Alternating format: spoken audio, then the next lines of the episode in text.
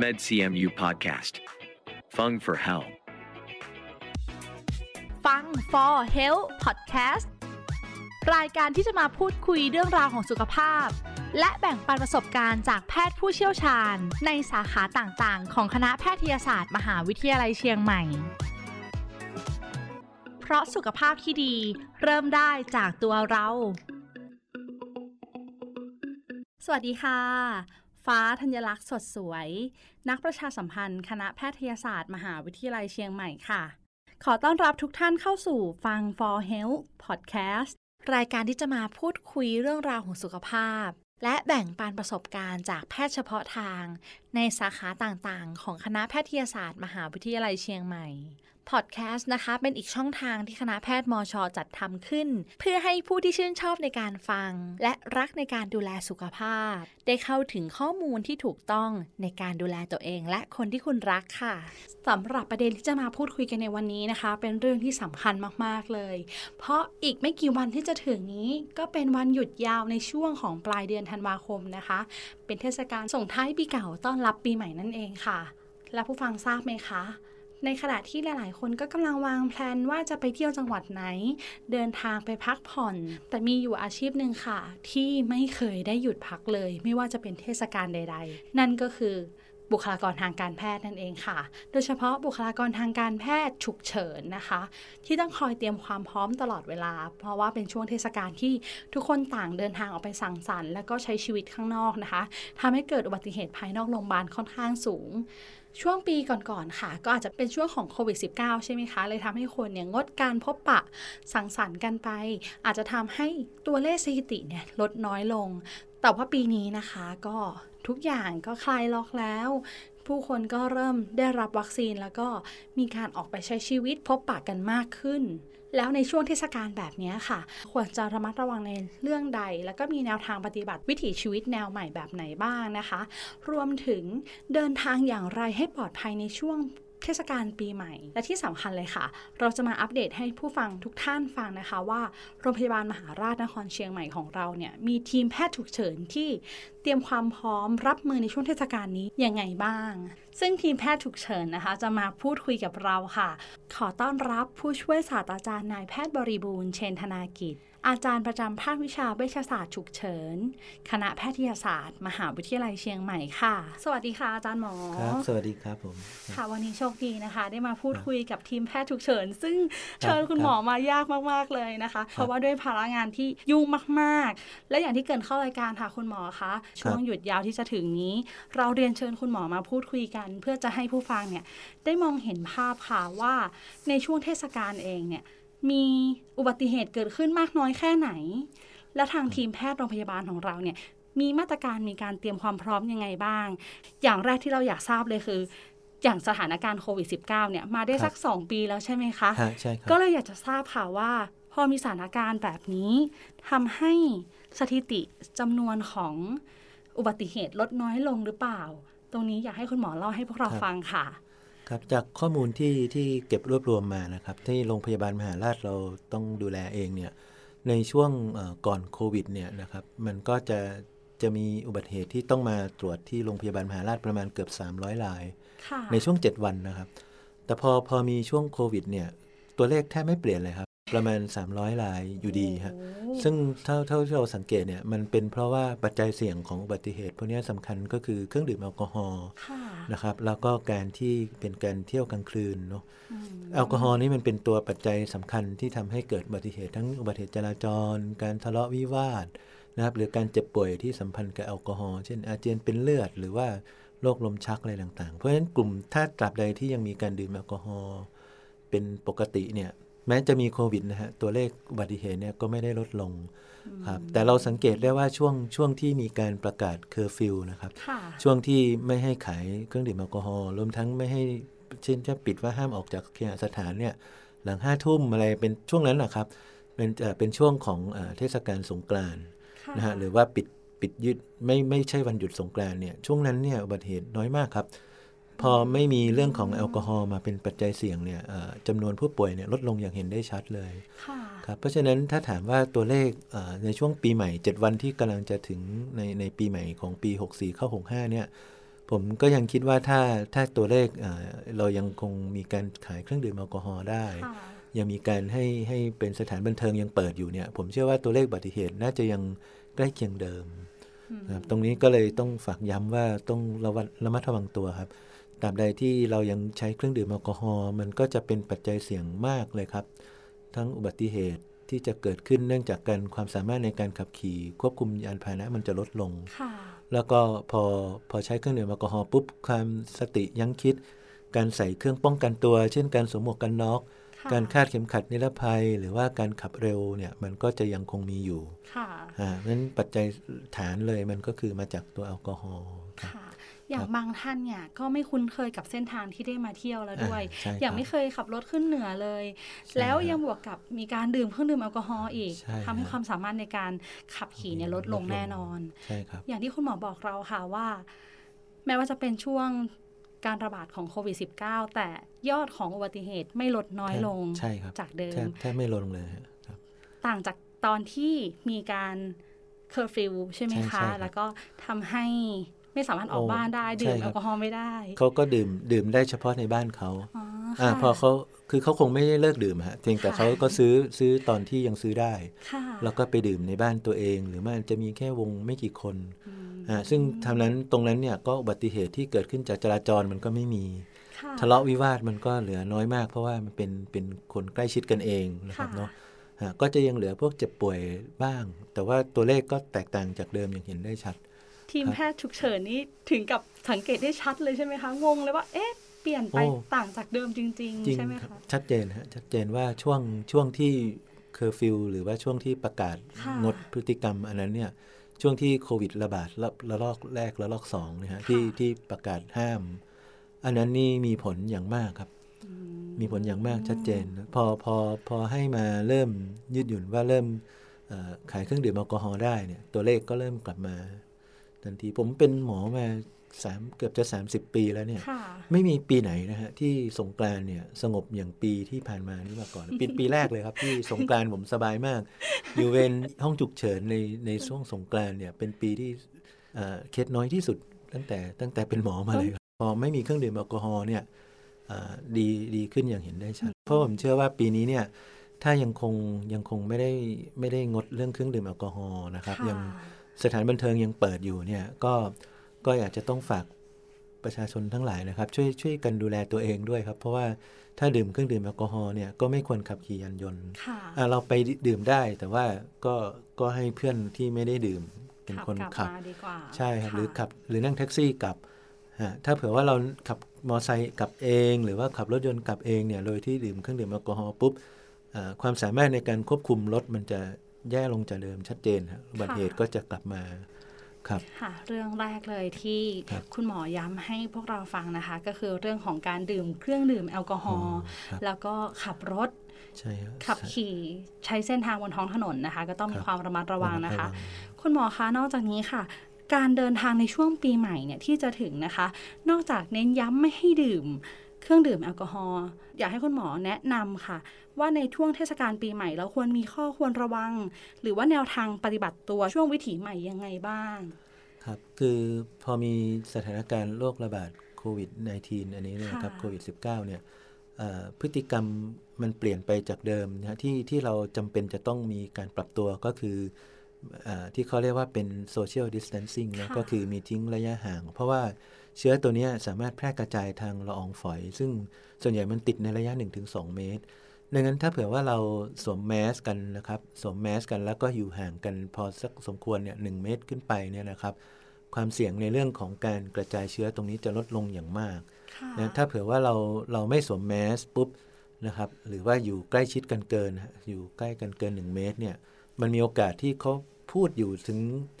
การพูดเฉยๆเนี่ยก็มีละอองฝอยนะฮะบางทีถึงไม่ไม่ได้ว่าไอจาม หายใจเฉยๆพูดคุยกันเนี่ยหัวเราะเนี่ยครับแค่นี้ก็มีละอองฝอยออกมาได้นั้นถ้าถ้าเผื่อว่าเราอยู่ห่างกันเกิน 1 เมตรเนี่ยเอ่อความเสี่ยงตรงนี้ก็จะลดลงถ้ายิ่งถ้าเราใส่หน้ากากนะครับใส่แมสอย่างถูกวิธีนะครับค่ะตรงนี้ก็จะลดความเสี่ยงลงได้มาก มีอีกอันหนึงก็คือตอนนั่งทานข้าวร่วมกันค่ะเออมันมันก็อดไม่ได้เนอะก็คือหมายความว่ามาด้วยกันแท้ๆเนาะก็พอนั่งทานข้าวในร้านอาหาร หรือว่าอะไรก็ส่วนใหญ่ก็จะทิ้งระยะไม่เกิน 1 เมตรค่ะแล้วพอเราถอดหน้ากากปุ๊บเนี่ยคราวเนี้ยก็จะเป็นจุดสัมผัสเลยฮะว่าเราจะเสี่ยงที่จะที่จะได้รับเชื้อกันในช่วงทานอาหารร่วมกันค่ะอ่าไม่นับเรื่องของที่มีเชื้อปนเปื้อนจากมือค่ะ ที่พอเราเอามือไปที่สัมผัสอ่าสารค่ะสารคัดหลั่งของตัวเองปุ๊บก็ไปจับช้อนกลาง ไปจับจาน ไปจับโต๊ะ จับแก้วน้ำอะไรเงี้ยนะครับ สัมผัสของร่วมกันปุ๊บ มันก็ติดทางมือได้อีก ซึ่งโดยทั่วไปแล้วเนี่ยเราก็จะแนะนำนอกเหนือจากสวมแมสทิ้งระยะห่างแล้วก็คือล้างมือบ่อยค่ะๆการล้างมือบ่อยๆเนี่ยปกติมันก็ถ้าเราล้างด้วยน้ำสะอาดได้ก็ดีที่สุดนะล้างด้วยน้ำสบู่อะเนาะค่ะสบู่อันนั้นก็ดีที่สุด แต่ว่าพอพอเราทำอย่างนั้นไม่ได้ทุกที่ก็ก็จะแนะนำให้เราใช้เจลแอลกอฮอล์ฮะซึ่งตัวนี้ก็จะทำให้เราล้างได้บ่อยๆ ได้ตามที่ต้องการค่ะแต่ครั้นี้ยอ่าถ้าเราเดินอยู่หรือว่าเห็นเห็นขวดแอลกอฮอล์อยู่เราก็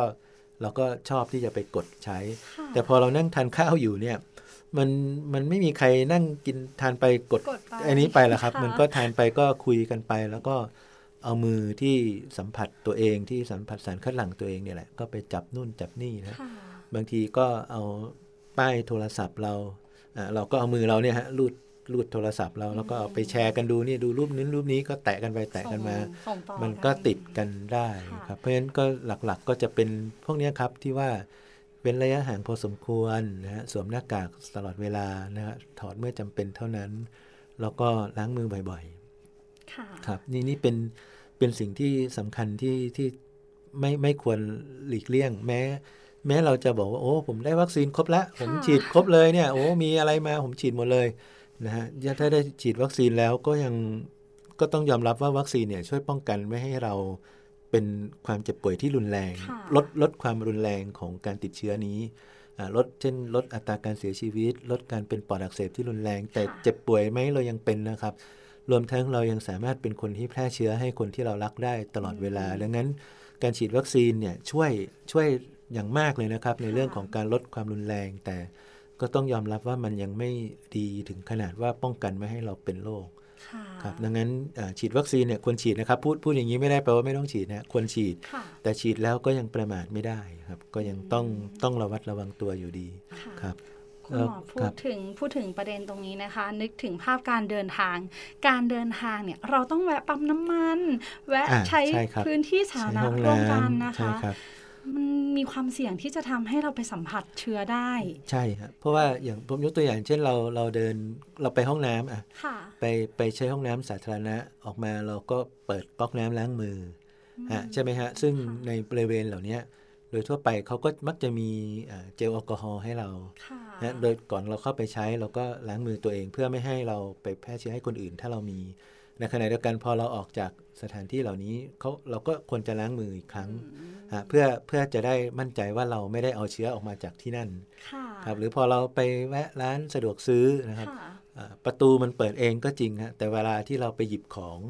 ตามเชลฟ์ตรงตรงตู้ตู้ตู้เย็นค่ะฮะมือมือก็คนอื่นเขาก็จับตรงนี้แหละอืมคราวเนี้ยพอใช่ค่ะพอเราไปจับด้วยกันเนี่ยมันก็อาจจะมีมีความเสี่ยงดังนั้นถ้า ถ้าคนทุกคนนะฮะร่วมมือกัน เช่นว่าเราเข้าห้างสะดวกซื้อปุ๊บ เราก็สแกนอุณหภูมิ แล้วเราก็ล้างมือแอลกอฮอล์เลยเนี่ยก็จะลดความเสี่ยงที่ว่าเราไปเปิดตู้นู้นตู้นี้เนี่ยเราก็ไม่เอาเชื้อจากเราไปวาง แล้วก็ในขณะเดียวกันพอเราออกมาจากร้านนั้น เราก็ล้างมืออีกครั้งหนึ่งฮะเราก็จะมั่นใจว่าเราเราลดความเสี่ยงที่จะเอ่อได้รับเชื้อจากค่ะสถานที่นั้นๆอ่า แล้วก็ช่วงหลังเขาก็มีการให้จ่ายชำระเงินโดยใช้ QR code อ่าค่ะหรือว่าไม่ไม่ต้องสัมผัสด้วยเงินเพราะฉะนั้นสมมติว่าเราเราสามารถชำระเงินโดยใช้แอปของเราหรือว่าค่ะสแกนเนี่ยก็ลดความเสี่ยงในการสัมผัสถูกตัวเงินค่ะฮะก็ก็ลดความเสี่ยงไปอีกระดับหนึ่งเหมือนกันดังนั้นก็คือคิดว่าอะไรที่เราสามารถลดความเสี่ยงลงได้ด้วยด้วย new normal แบบเนี้ยค่ะมันมันก็ควรทำฮะค่ะครับก็ ยิ่งได้ฟังคุณหมอพูดแบบนี้ทำให้เราได้เห็นแนวทางปฏิบัติตัว แบบครับชีวิตวิถีใหม่จริงๆอะค่ะ ว่าครับเอะเราต้องอยู่กับสิ่งนี้ ใช่ฮะไปอีกนานจนไม่รู้เมื่อไหร่ใช่ไหมคะที่เราจะได้ใช่ถอดครับหน้ากากคุยกันนะคะ คุณหมอคะครับนอกจากเรื่องอุบัติเหตุที่ต้องระมัดระวังละ เรื่องการใช้ชีวิตไม่ให้กาดตกเนี่ยก็สำคัญเช่นกันโอ้อันนี้มากมากๆครับสำคัญที่สุดเลยครับค่ะมากตะมากกี้ครับตะกี้ได้ยินคุณหมอพูดท่อนหนึ่งค่ะ ที่ประโยคนึงค่ะที่บอกว่า เราจะนำเชื้อไปสู่คนที่เรารัก เพราะฉะนั้นอ่าใช่ครอบครับครัวไหนที่เราจะเดินทางไปพบกลับบ้านสิ้นปีอย่างเงี้ยค่ะ คุณปู่คุณย่าคุณตาคุณยายยังไม่ยอมรับวัคซีนมันก็น่าห่วงเหมือนกันนะคะ คุณหมอคะจริงครับ คือเพราะฉะนั้นเนี่ยคนที่คนที่ยังยังไม่ได้ได้รับโอกาสวัคซีนเนี่ยค่ะถ้าถ้าตอนนี้มีโอกาสแล้ว อย่างเช่นว่าวัคซีนเริ่มมีเข้ามาจำนวนมาก และมีทางเลือกให้เราเลือกตัวที่เหมาะสมนะฮะ ช่วงนี้เนี่ยจะเห็นว่าอย่างของจังหวัดเชียงใหม่เองเนี่ยมีทางเลือกจำนวนมากเลยครับค่ะมีทั้ง AstraZeneca มีไฟเซอร์ มีโมเดอร์นามีอะไร ซึ่งองค์การบริหารส่วนจังหวัดเนี่ยเขาเตรียมหรือ support ให้เนี่ยมีโอกาสแล้วควรไปรับครับ แต่คราวนี้ถ้าเผื่อว่าเราเรายังไม่ได้โอกาสนั้นจริง ๆ นะครับ ยังไม่ได้วัคซีนก็คงต้องระมัดระวังตัวมากกว่าคนทั่ว ๆ ไปเขานิดนึง เพราะว่าเราได้รับเชื้อแล้วเรามีโอกาสที่จะ เป็นปอดอักเสบที่รุนแรงครับ โดยเฉพาะถ้าเป็นสายพันธุ์เดลต้าเนี่ยมันมันเป็นปุ๊บมันมันปรากฏอาการไม่นานก็เป็นปอดอักเสบที่รุนแรงเลยค่ะครับดังนั้นอ่าถ้าถ้าอันที่หนึ่งก็คือถ้ายังไม่ได้วัคซีนสนับสนุนให้ให้รับวัคซีนทันทีที่ที่มีโอกาสนะครับ แต่คราวนี้สมมุติว่าผมอ่าผมบังเอิญรู้ ผมฉีดวัคซีนแล้วก็จริง หรือว่าอะไรเงี้ยผมกำลังจะไปหาญาติผู้ใหญ่ที่ เราก็รู้ว่าเขามีเป็นกลุ่มเสี่ยง แล้วก็ค่ะวัคซีนก็จะยังไม่ชัดเจน ผมอาจจะตรวจไอตัวแอนติเจนอ๋อของตัวเองค่ะก่อนได้ เช่นว่าผมผมไปผมไปทำงานในพื้นที่ที่อาจจะมีความเสี่ยงเนาะที่จะได้รับเชื้อมาจากตรงนั้น โดยที่ เราก็ไม่ได้ตั้งใจอะแต่ว่าอ่ามันเป็นพื้นที่ที่มีเสียงหรือมีการประกาศว่ามีคนเป็นอยู่แถวๆนั้นขึ้นมาค่ะแล้วเรากำลังจะไปหาญาติผู้ใหญ่ตัวก็ซื้อแล้วอะไรกำหนดการก็จองหมดแล้วอ่าจะเลื่อนก็ก็ใช่ที่อาการเราก็ไม่มีค่ะอย่างนั้นแบบนี้เราก็สามารถตรวจไอตัวแอนติเจนดูได้ครับ ถ้าเราตรวจแล้วในก่อนที่เราจะเดินทางไปหาเขาเนี่ยประมาณ 40 ภายใน 48ถึง72 ชั่วโมงเนี่ยส่วนใหญ่เราก็จะมั่นใจว่าเราเรายังไม่เป็นวันที่เราไปหาเขาค่ะ นั้นเราเราไม่น่าจะนำเชื้อไปหาญาติผู้ใหญ่ที่เรารักเนี่ยในช่วงนั้นดังนั้นถ้าเรากังวลในส่วนนี้นะฮะก็สามารถตรวจแอนติเจนของตัวเองได้ ซึ่งก็เดี๋ยวนี้ก็มีขาย ราคาก็ไม่ได้ว่าแพงมากๆ ช่วงนี้นะครับ ตรวจได้คุ้มคกับรับการที่เราจะเดินทางไปหาคนที่เรารักนะคะ เราเหมือนใช่ใช่เอาให้ชัวร์ดีกว่าครัเพบราะว่ามันเป็นอีกหนึ่งวิธีที่ทำให้เรามั่นใจมากขึ้นนะคะใช่ครับก่อนที่เราจะเดินทางนะคะ 48 ชั่วโมงใช่ไหมคะ48ครับประมาณ 48 ชั่วโมงว่าสมมติว่าเราจะไปวันเสาร์เนี่ยฮะเราก็ตรวจประมาณเนี้ยวันพฤเย็นวันพฤหัสหรือวันศุกร์เราตรวจแล้วเราเนกาทีฟเนี่ยเราก็เริ่มอ่าอย่างเงี้ยเราไปหาเขาเราก็ แต่ก็ไม่ได้แปลว่าไม่ต้องสวมแมสนะครับค่ะแต่ก็ก็หมายความว่าเราเรามีความเสี่ยงที่เราจะเป็นโรคนี้อยู่น้อยลงมากละค่ะแล้วยิ่งถ้าเรามีมาตรการอย่างที่ว่ามี social distancing มีใส่หน้ากากล้างมือ ความเสี่ยงที่เราจะเอาเชื้อไปให้เขาเนี่ยก็ก็น้อยมาก ครับค่ะครับสำคัญครัมากบๆเลยนะคะ คุณหมอคะคุณหมอให้คำแนะนำเรามาตั้งแต่ต้นรายการเลยนะคะ ถึงทั้งเรื่องการเดินทางระหว่างทางอ่าแล้วรวมถึงจะไปพบกับคนที่รักเนี่ยก็มีการเตรียมอะไรบ้าง ATK ไปก่อนอะไรอย่างนี้นะคะแต่เนี่ยที่ที่เราอยากจะรู้เลยค่ะคืออยากให้ผู้ฟังได้มาฟังด้วยกันก็คือทุก ๆ เทศกาลค่ะ มีอาชีพหนึ่งที่ไม่เคยได้หยุดพัก ก็คือทีมแพทย์ฉุกเฉินอ๋อเราอยากครับจะรู้ถึงการทำงานของทีมแพทย์ฉุกเฉินมากๆเลยค่ะ อย่างโรงพยาบาลมหาราชนครเชียงใหม่ของเราอะค่ะ ในปีนี้ค่ะจะถึงสิ้นปีอีกไม่กี่วันเนี้ยค่ะ เรามีการเตรียมความพร้อมมีมาตรการที่จะรับมือในช่วงเทศกาลนี้ยังไงบ้างคะคุณหมอครับเป็นแผนปกติเลยนะฮะค่ะว่าว่าช่วงที่มีเทศกาลที่มีความเสี่ยงเนี่ยเราจะมีการจัดอัตรากำลังค่ะบุคลากรที่เพิ่มขึ้นกว่าปกติ นะฮะเพราะว่าเราจะรองรับสถานการณ์นะฮะก็คือเดิมจำนวนแพทย์ที่จะขึ้นเวรเนี่ยจะจะมีจำนวนที่มากขึ้นกว่าปกตินิดหน่อยนะไม่ไม่ได้ขึ้นเยอะๆนะครับ นิดหน่อย แล้วก็รวมทั้งเช่นเอ่อส่วนสนับสนุนต่างๆนะครับ เช่นธนาคารเลือดค่ะนะครับเอ่อเรื่องของห้องผ่าตัดหรือว่า